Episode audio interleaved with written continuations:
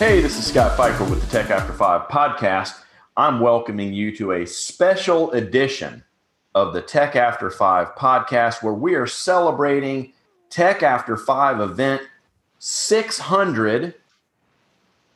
And I am joined on this special podcast by my friend and the host of the podcast, Phil Yanov. Phil, welcome. Wow. Thanks, Scott. Glad to be here. I mean, I didn't even know this is what we were doing. What a surprise. It's like a surprise podcast recording. It's a surprise podcast, and I call this the definitive history of Tech After Five. Oh, good grief. I hope this doesn't mean we're going to need fact checkers when we're done, but yeah, I get it. Well, I'll fact check you and you fact check me. How about that? That's it. That's it. I just want to tell the audience we're doing no better than that. So, Phil, we're about to celebrate Tech After Five 600 at the time we're recording this. Hopefully, we will have this out just in time for the event to kick off, where we're doing a virtual all cities celebration of the 600th event. And for that, I thought we would do a special podcast. And I wanted to talk to you about how you got started and how Tech After Five got started and where it's gone. So, this will there'll be some new stuff in here for people that were there at Tech After Five One, and there'll be a lot of new stuff in there for people who are at Tech After Five Six Hundred for the first time.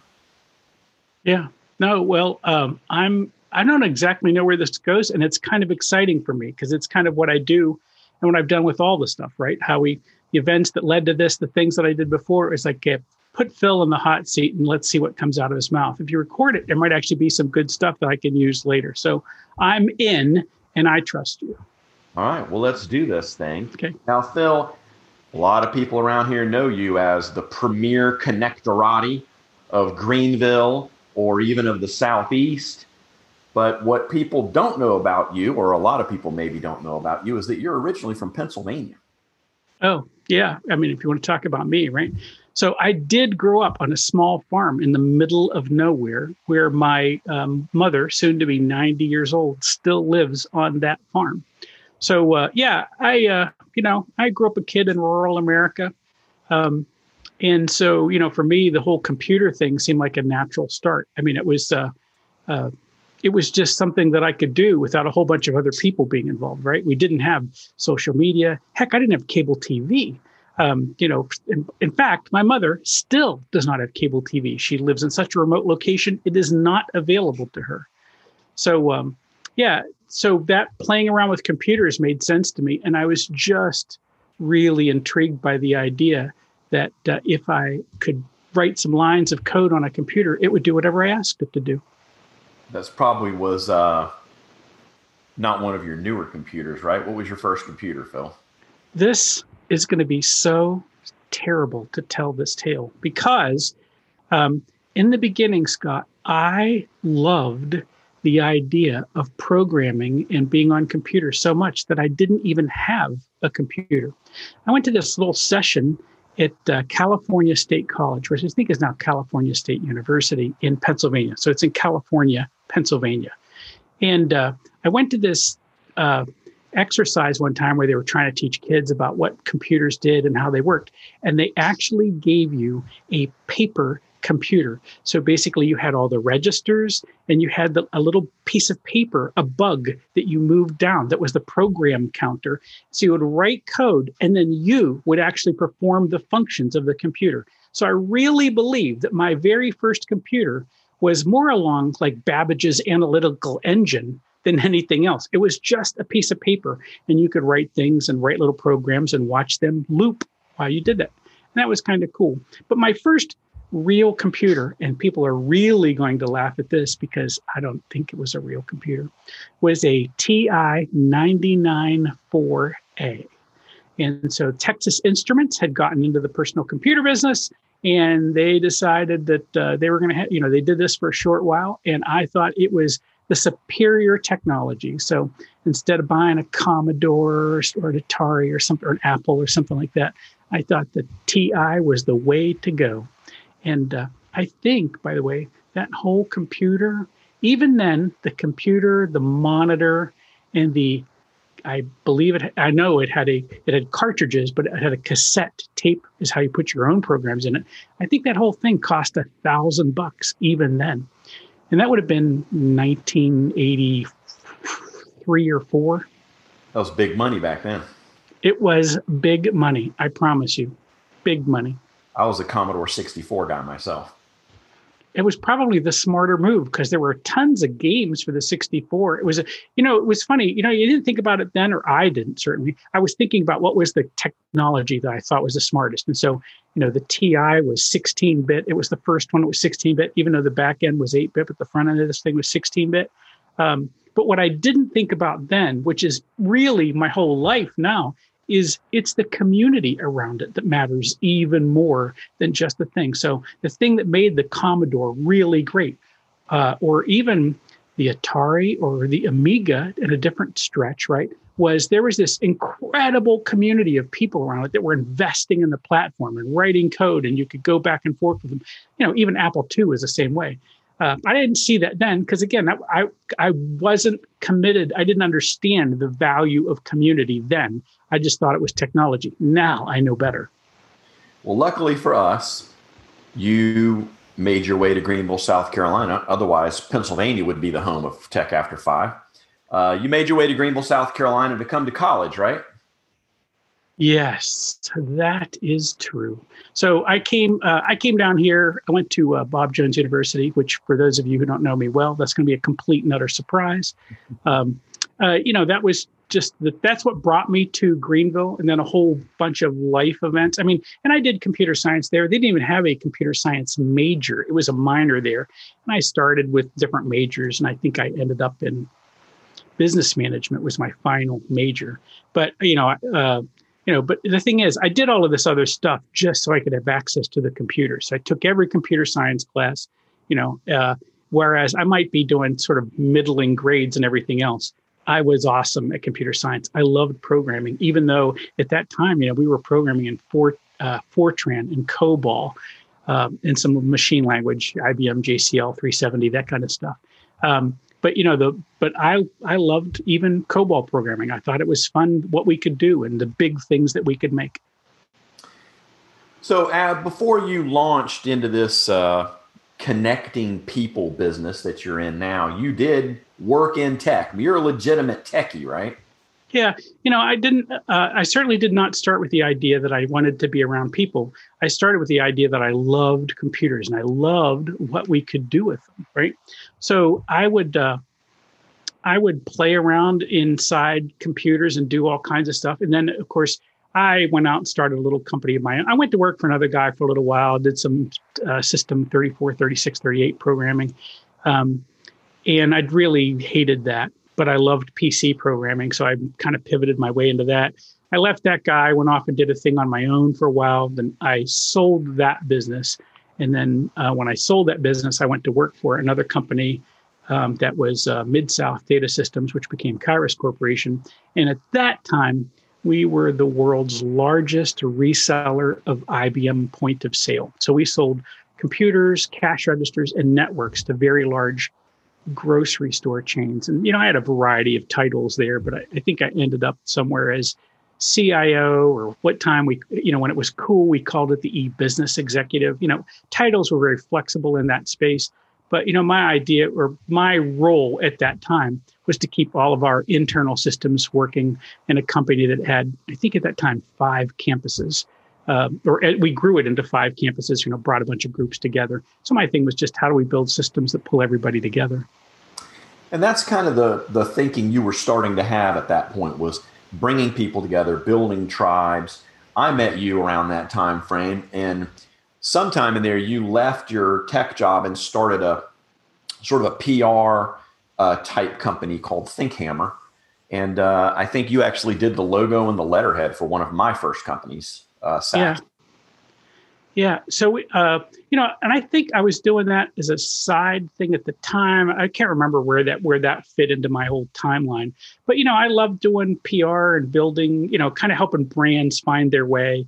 and I, you know, I've never been much of a graphic designer, but I had people that helped me with the graphic design. But I was, you know, I've always been very committed to helping people figure out how to communicate what they did because I know that if you can get that right, uh, you can attract a whole lot more people to you. know if you if people walk away from you confused about what you do or how you do it or how you can help them you know you just missed an opportunity there might have been someone you could help whether it was them or one of their friends so i like to help people get their messages clear and that's kind of how i got started and how you know you and i started doing stuff together was you know let's figure out how to pe- help people get their brand communicated in a busy marketplace that's right and then you kind of had an epiphany i think one day and you put together sort of your tech side and your business side and your helping people side. And you came to me and you pitched this idea for a nonprofit, the Greenville Spartanburg Anderson Technology Council. Tell us how that came about.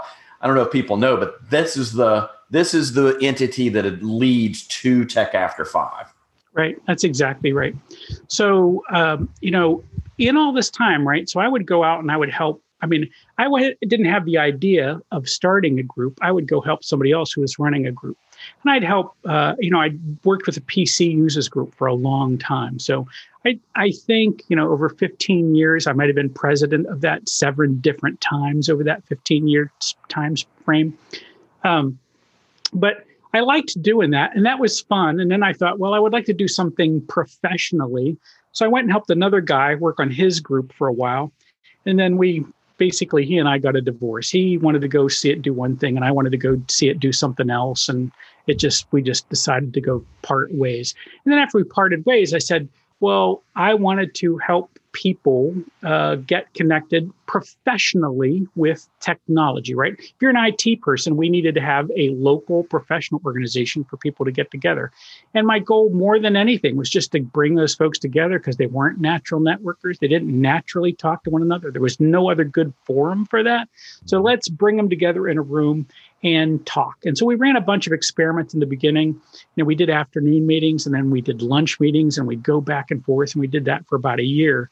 Uh, but then we discovered that uh, having just one core meeting all the time was the thing that worked for us. And so then for a number of years, we just ran these lunch meetings and we we moved them around over time because we did it for a long time. But the idea was let's put 100 people in the room and let's have them have lunch together and spend 20 minutes training them and let them talk to each other at the tables and kind of figure out what's going on. And when I say train, you know, it's exposing them to new information. I mean, we're not, I'm not trying to ram some new technology. I'm trying to expose you to something. I always thought of, you know, kind of like NPR's model as a way that was useful to me, which is they, they would say back in those days, let's educate and inspire. And that's what I thought. I said, look, I think we can be doing great stuff let's teach you a little bit of something, but let's inspire you to do whatever, you know, can be done. And these were the famous GSATC learning lunches. Yeah, yeah, we did this. Many, many, many of them. yeah, no, and we did they did that for a long time. And I wish I could tell you right off the top of my head how many years that was, but 10, 12 years maybe. It was a bunch. Yeah, we did a bunch of those. And uh, so we would do, we would just pop these lunches and we would do them again and again. Well, you know, I can tell you, I know that we we did those uh, twelve years or thirteen years as well, right? So we did that a good long time. You know, the thing is that in the middle of all of this, and of course where the net natural pivot is, in the midst of all of this, right, we got together and someone said you really need to be doing a networking event. And so they said they wanted to do an after hours event. But here's the thing I mean, even at this time, I was thinking it was more about the technology, more about having a high information diet. Let's give you good stuff to learn. I really didn't think wandering around and talking to people was the way we moved the ball forward. I just wasn't sophisticated enough yet to understand the power of community. You know, I built a thing that was a training platform, I thought, but what it really was was a community. And they loved it for a reason that I didn't even realize at the beginning. Yeah, the learning lunch was sort of the dog. Uh, Tech After Five was the tail that you added later.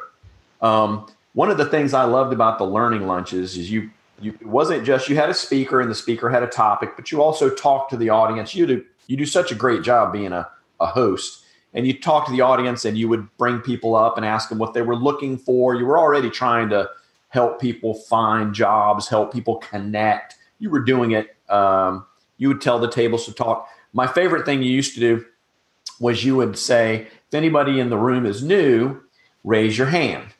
And they would raise their hand, and then you would say, and stand up. now stand up. Now stand up.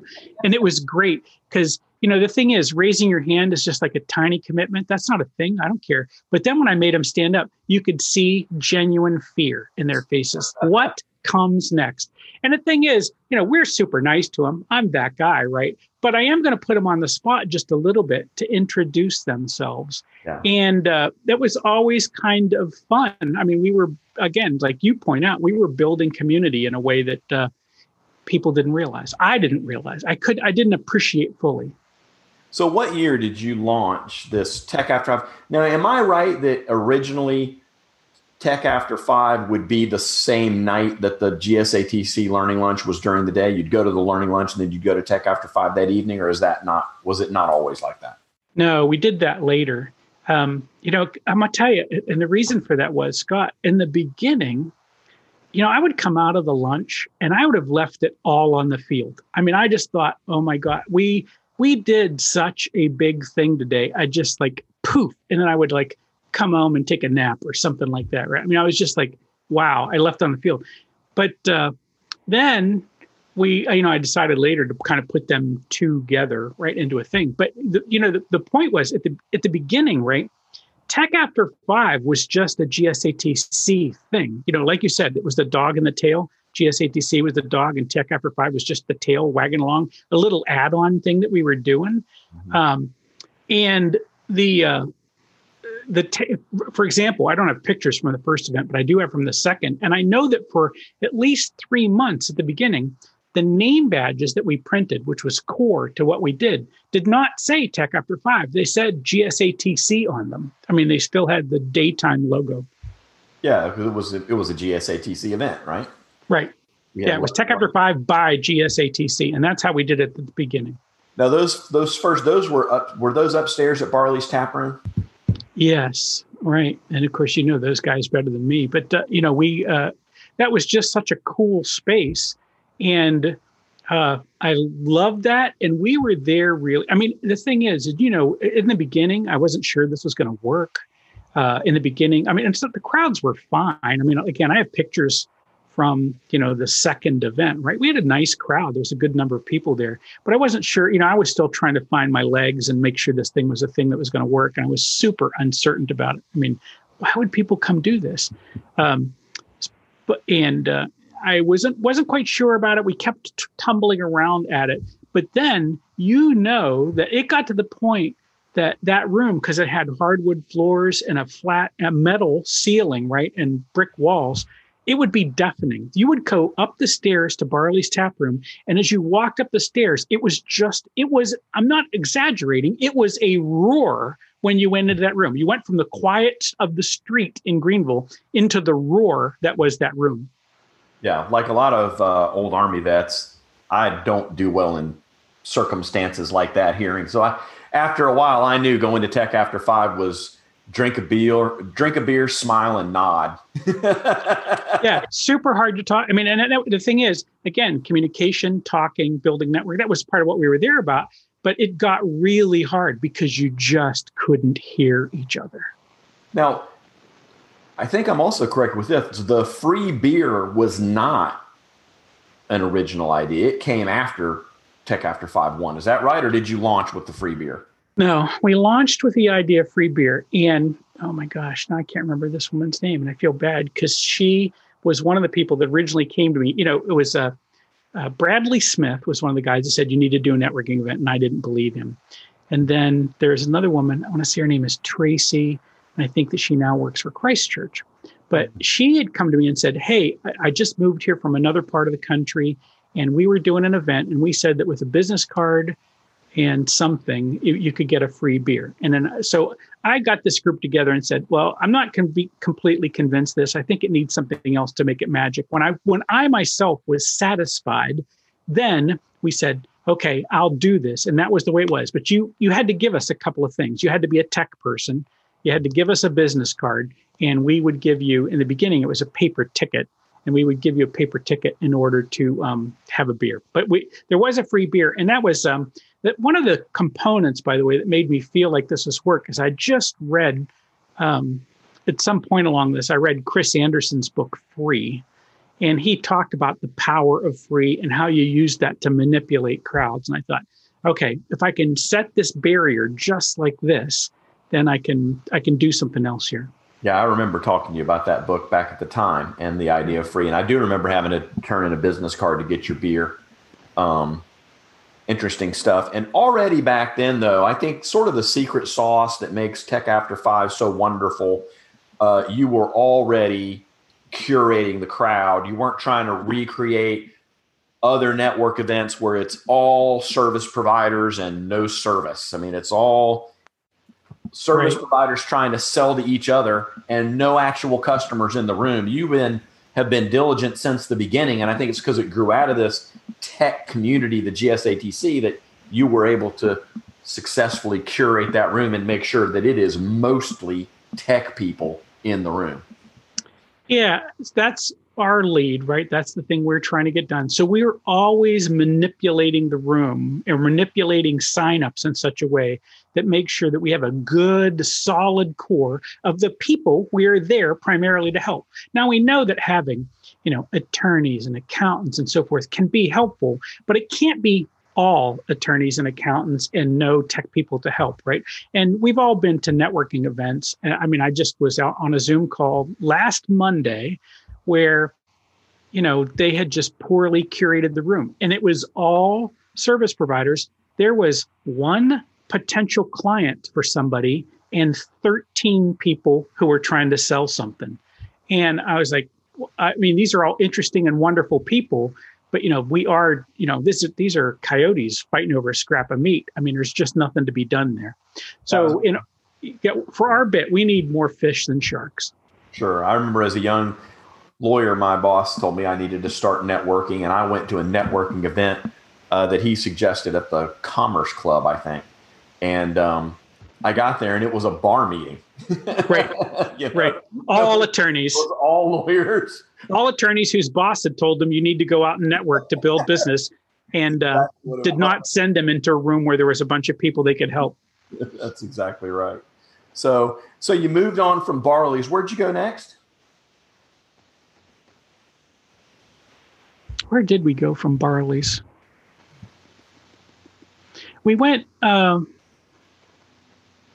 did we go up the street first? So we went, we followed, um, yeah, we followed uh, Jay Maccabee to two places. And I think that's how that went. So we went up the street to a place that's, um, it's still there. It is now uh, Irish. It's an Irish place in front, and it's it was called Pour in the back room, but then they changed it to something else. But anyway, so we went there first, it was a place, if you have been a long time Greenvillian, right, you will remember that place as having been Fuddruckers on Main Street. It's right across the street from the Hyatt, right? I mean, if you walk out the door, you are looking at the like Hyatt. An Irish bar at the front, and then in the back, it's sort of a big open, almost like a discotheque type room. Yeah, I don't think it's that way anymore, but it was then, right? So when we went, and of course, and I was trying to avoid the name only because there's going to be some confusion. At that time, I believe it was called Pour Tap Room.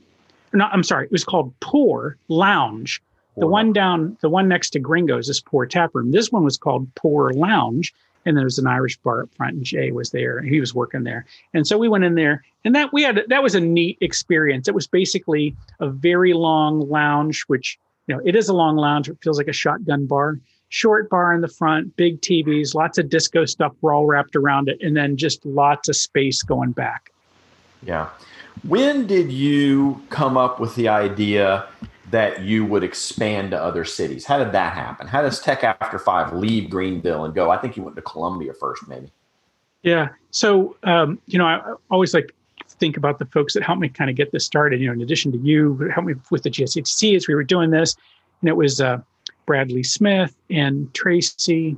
whose last name I've forgotten, and um, of course Casey Rayleigh and all had helped me get all this stuff beginning in the beginning. And I always love all that stuff. Love all of them for helping me. That. And, of course, uh, Paul Waters. Paul Waters. Um, yeah. So it, th- those were the sort of the really solid beginning core that kind of helped me through. And then um, Jim Stritzinger came to me when we were still in Barley's tap room, and I can remember him standing there saying, um, "This is great. We need this in Columbia." and I'm like, "Oh man, I don't want to go to Columbia." Uh, I, it, so I really had never I had never thought of making this something bigger than the one city experience at the beginning. But Jim came in, he had taken on a role with a data center down in Columbia, and he was looking to have some regular networking event that was professionally oriented down there. He said there was nothing. And, uh, and so Jim said he wanted it down there, and I was super resistant because um, I thought it's 100 miles, it's Columbia, blah, blah, blah.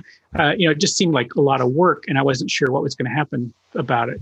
So I said, you know, to Jim, I said, Jim, we're going to need sponsors to pull this off, and it's going to cost something. And I thought, I'm just going to set this number up high enough that everyone, I'm sure they're all committed, right? That's the bit. Is everybody is everybody committed to making this? And so I set a number which I thought was really hard, and Jim just looked at me and said, "Done." and uh, poof, uh, we were in Columbia in six weeks. I, you know, we'd set the event up, we'd found a look a venue for it, and I think we had 123 people at the first event. It was somewhere right around in that space. It would, and it, I remember the reason I remember this so vividly um, is that I remember people walking in and saying, you know, there's another group that's been doing this for like four years, and they have 12 people show up what are you doing differently? And I said, I don't know. I really did not know. Uh, but I think, you know, the thing is, we've always really cared about the audience. We've really said, I'm trying to help. Let's make this useful to you. If you need to meet people, let's make this as easy as possible. Well, I think that's it. You've always approached this from a position of how can I help people, not how can I run an event or make money or whatever. I mean, that's it's just, uh, and I think that caring, that drive to help people comes through, and it's what makes Tech After Five so successful. You went to Columbia, then then you kind of from there you kind of had this multi-city idea in place, right? You went to Charleston, you went to Tim Martin convinced you to go to Charlotte when you didn't want to go. So all of that's true, but let me tell you, there were, you know, if you're thinking about a valence electron making the jump, those were jumps.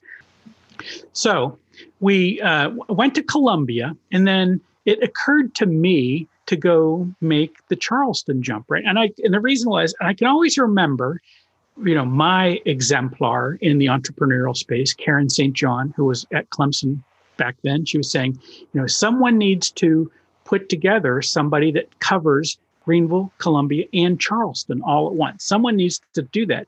And I always thought it was going to be somebody else. But once I made the jump to Columbia and I thought, oh my gosh, this can work, I said, I will go do Charleston. So I went down to Charleston and I reached out to the community inside of Charleston and said, Look, I know you guys are big. I know you're sophisticated. You got lots of cool stuff going on. Um, but I want to do this and I would like to do it with you. I would like us to work together, not us to work apart from each other. So I'm not in your space. I'm not trying to eat at your trough. I'm just trying to help you do what you do. And I would love it if you could help me.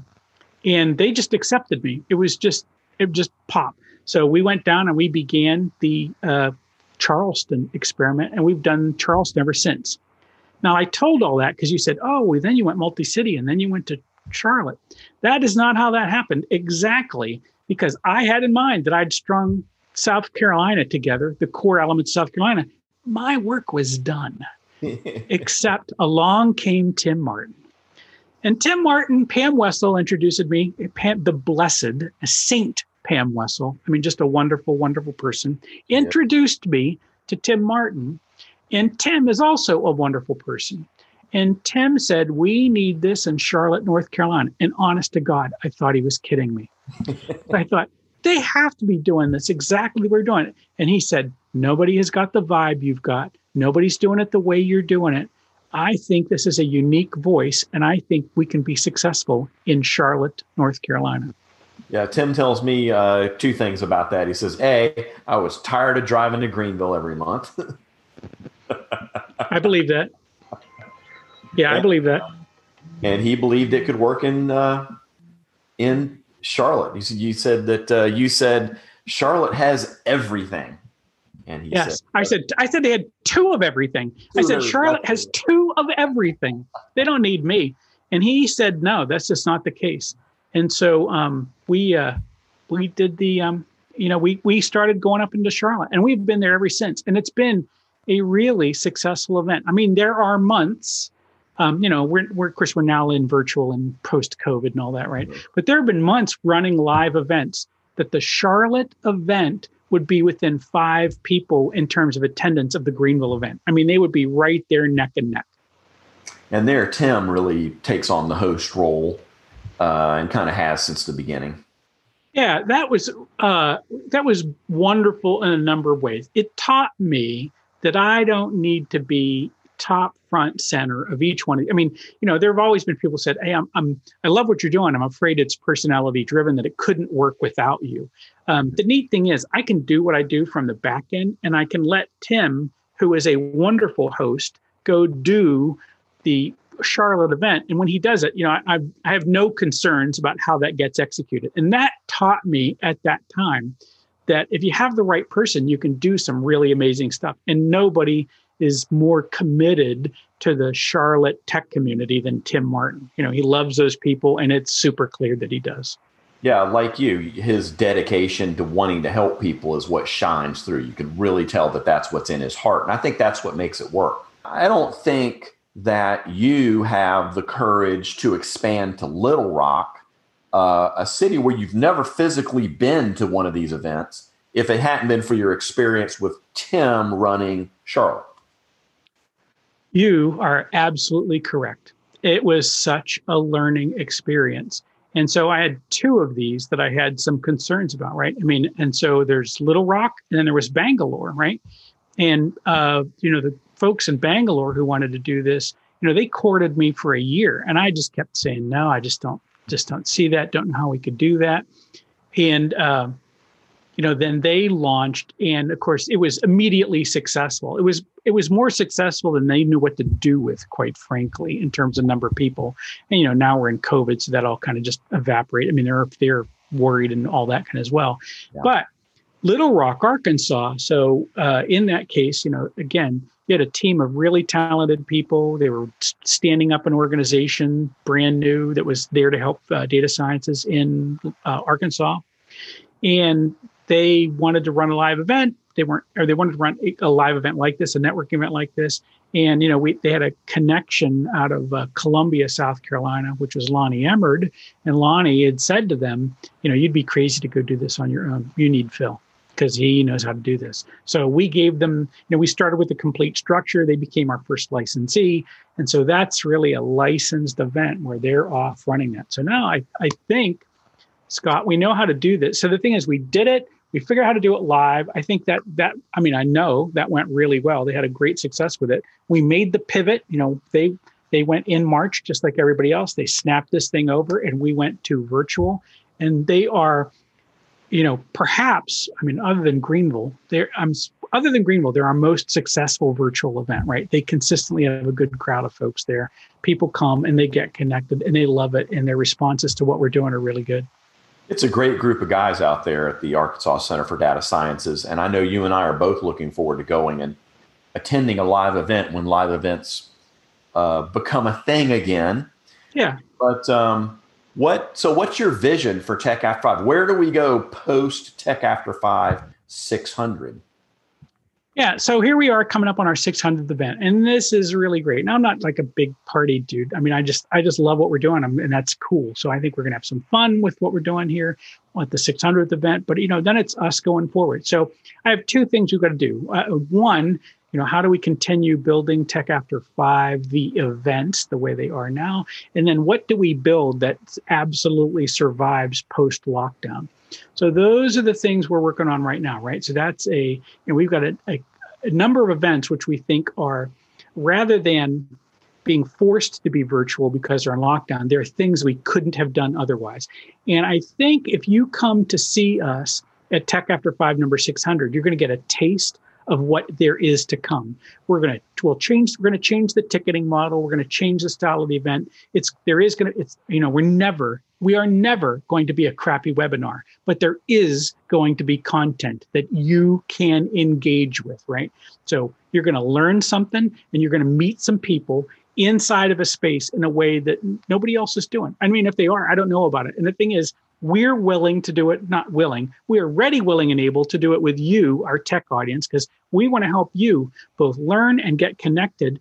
And it might now be that the connections are global, right? Rather than just being, oh, I got to meet a guy from a company down the street. Um, now we have a I think Zoom has provided a new type of propinquity, right? This is it's a new way for us to bump into people we might never have bumped into before and establish meaningful relationships, right? I mean, I myself am in the spot where I'm doing events where most of the people in the room when I'm sitting there talking to them, they're all New York Times best-selling authors plus me, right? That was a thing that I could never have figured out how to manage pre COVID. But now that we're all getting good at Zoom, let's go ahead and use video conferencing in general, Zoom in particular, just for the moment. Who knows? But the idea is let's go ahead and make some connections to some really interesting people we could never have met otherwise. Yeah, some of these old ideas from the GSATC learning lunches working their way back into Tech After Five through Zoom, which we would not have been able to do very well in a live event. We always wanted to keep the live events moving and not. A lot of people put on these seminars, these networking events, and then they put a speaker in, it shuts everything down. It doesn't work very well. But on Zoom, it works great. So I'm excited about that, about the future of these uh, online events that are going to continue post uh, COVID, and for the uh, resurrection of the city by city in person events are you planning on expanding to more cities? Well, the thing is, I think so. Right now, we have three different groups, and I think that one or two of these might actually go. Um, who people who would like to do Tech After Five in other cities. Let me tell you, at this moment, if you, and I, I want to figure out how to make the barriers as low as possible for you to go and get these things started.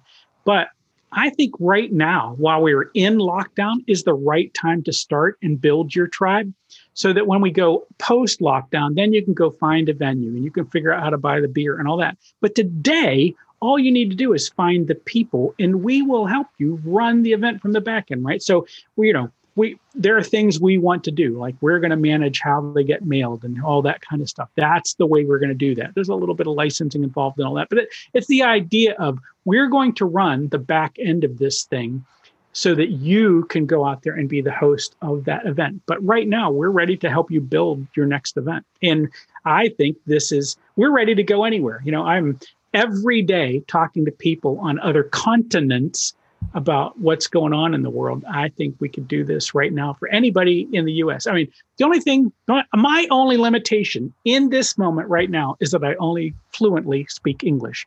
So you know, we're ready. If you can speak English, I am ready to help you. If it's something else, we might have to work a little bit harder, but I'm open to that too. Yeah, we need people that uh, are connected to their local tech community and who have a heart for wanting to help people and help the tech community get better and connect with each other. That's really what it's all about, right? Right. You know, and I tell anybody who wants to do this first, you have to be, you have to you have to be or find that champion who will not let go, someone who's willing to commit to doing this for, you know, at least a year, but hopefully multiple years of getting this done, right?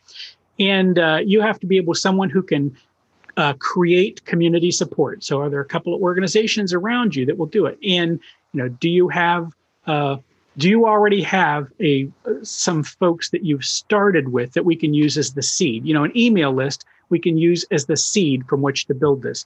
But I think, you know, you could be launching. I really do believe that if you said today, I'm ready, Phil, let's do this, that, you know, in two weeks we could have your first event. That's fantastic. Well, I'm really looking forward to the uh, 600 event uh, tomorrow night as we're recording this. Uh, by the time you're listening to this, it may be in the past. But I'm also very much looking forward to the future of Tech After Five, both online and in person. thank you, Phil, for taking some time with me today to explore the definitive history of Tech After Five. And uh, if people want to talk to you, how do they get in touch with you? How do they find me? Well, they, most easily is at techafter5.com. But if you know my name, which is Phil Yanov, you can go to philyanov.com, which, by the way, also takes you to techafter5.com, but like on a deep page there. So, absolutely pretty easy for you to go do that. Great. I'm Scott Pfeiffer. I'm with Strategy Business Consulting. You can find me on LinkedIn, where I'm Scott Pfeiffer, or email me at strategybusinessconsulting at gmail.com. Or you can hook up with me most months at Tech After Five Phil, thanks a lot. Audience, we'll talk to you later. Absolutely. And, you know, just because I can, I'm going to get the last word. Let me tell you, Tech After Five wouldn't be what it is without the wise counsel of my friends and especially Scott Pfeiffer. So thank you for all that you have done to help me clarify my thinking as we've been through this multi-year journey together. I can't see, I can't wait to see what we do next. Thank you.